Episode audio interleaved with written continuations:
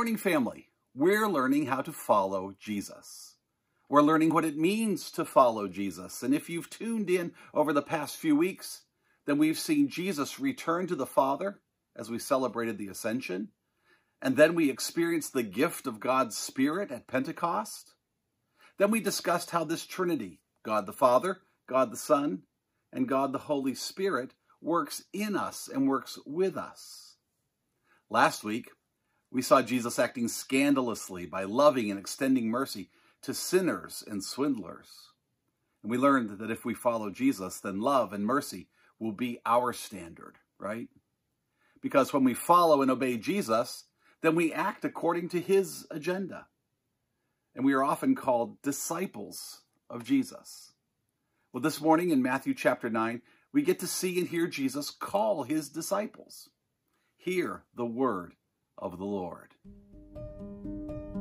Jesus traveled among all the cities and villages, teaching in their synagogues, announcing the good news of the kingdom and healing every disease and every sickness.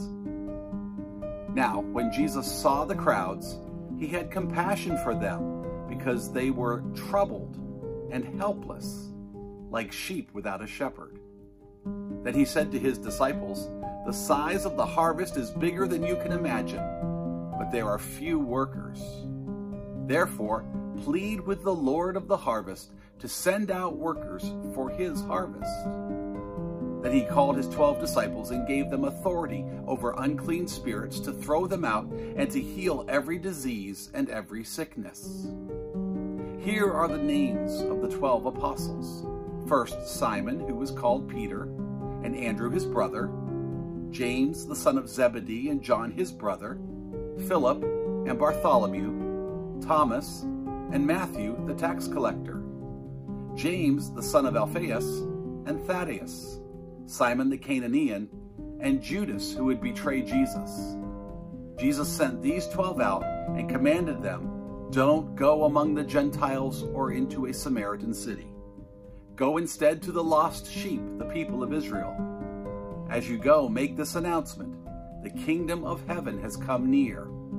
Heal the sick, raise the dead, cleanse those with skin diseases, and throw out demons.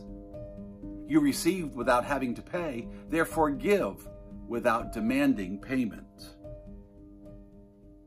This is the word of God for you, the people of God.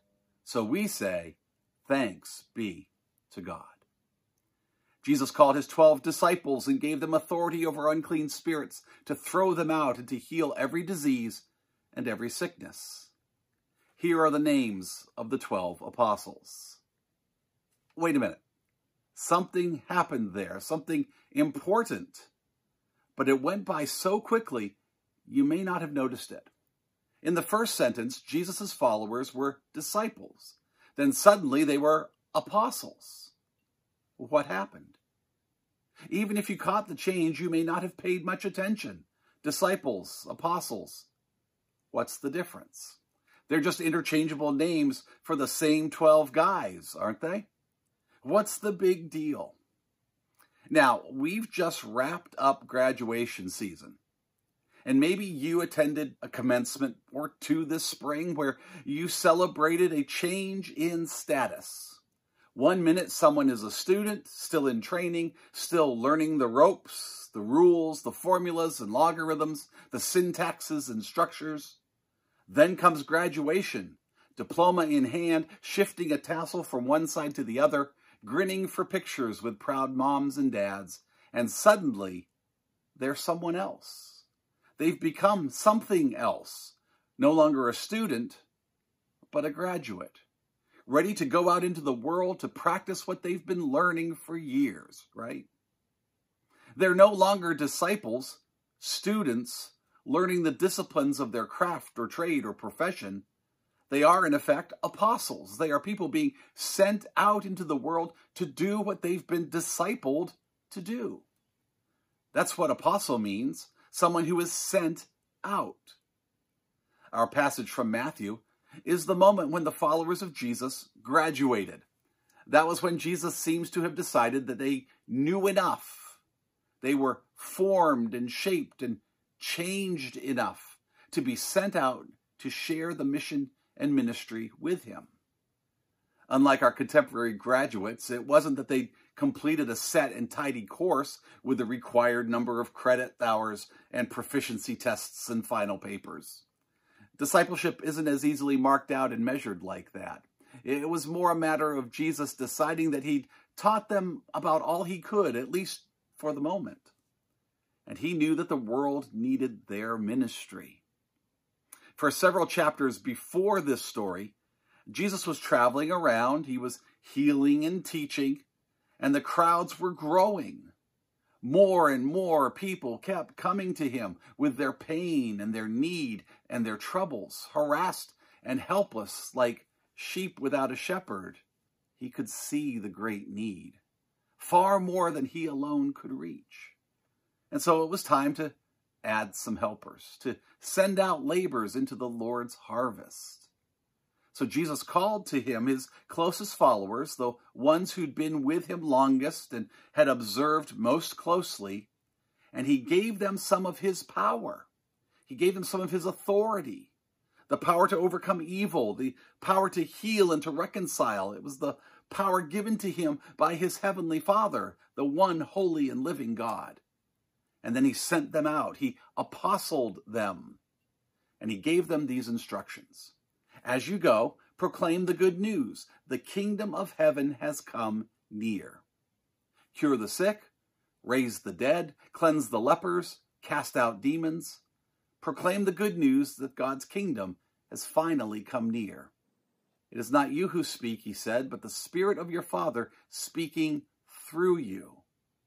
And off they went to do the work in his name as newly minted apostles. Were they perfect? Nope. The Gospels and the book of Acts tell us over and over again of the different ways that they dropped the ball.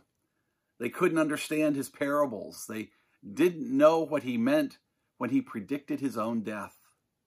They slept through his last agonizing hours and deserted him as he went to trial and to the cross. One of them even sold him to his enemies for a briefcase full of unmarked bills. Then they failed to recognize him when he appeared to them as the risen Lord. And yet, and yet, the church exists around the world today. The good news of Jesus is preached and practiced in every nation, all because those original disciples, imperfect as they were, answered the challenge of Jesus to proclaim the good news that the kingdom of God has come near.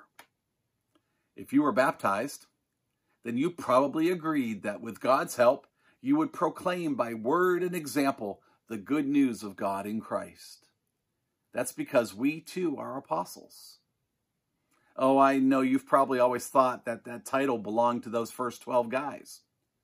When was the last time you spoke of yourself as an apostle? But if you've made those baptismal promises, you've taken vows as an apostle. You might even try it on for size. Try making this admission. My name is, say your name, and I'm an apostle. Go ahead. Do that right now.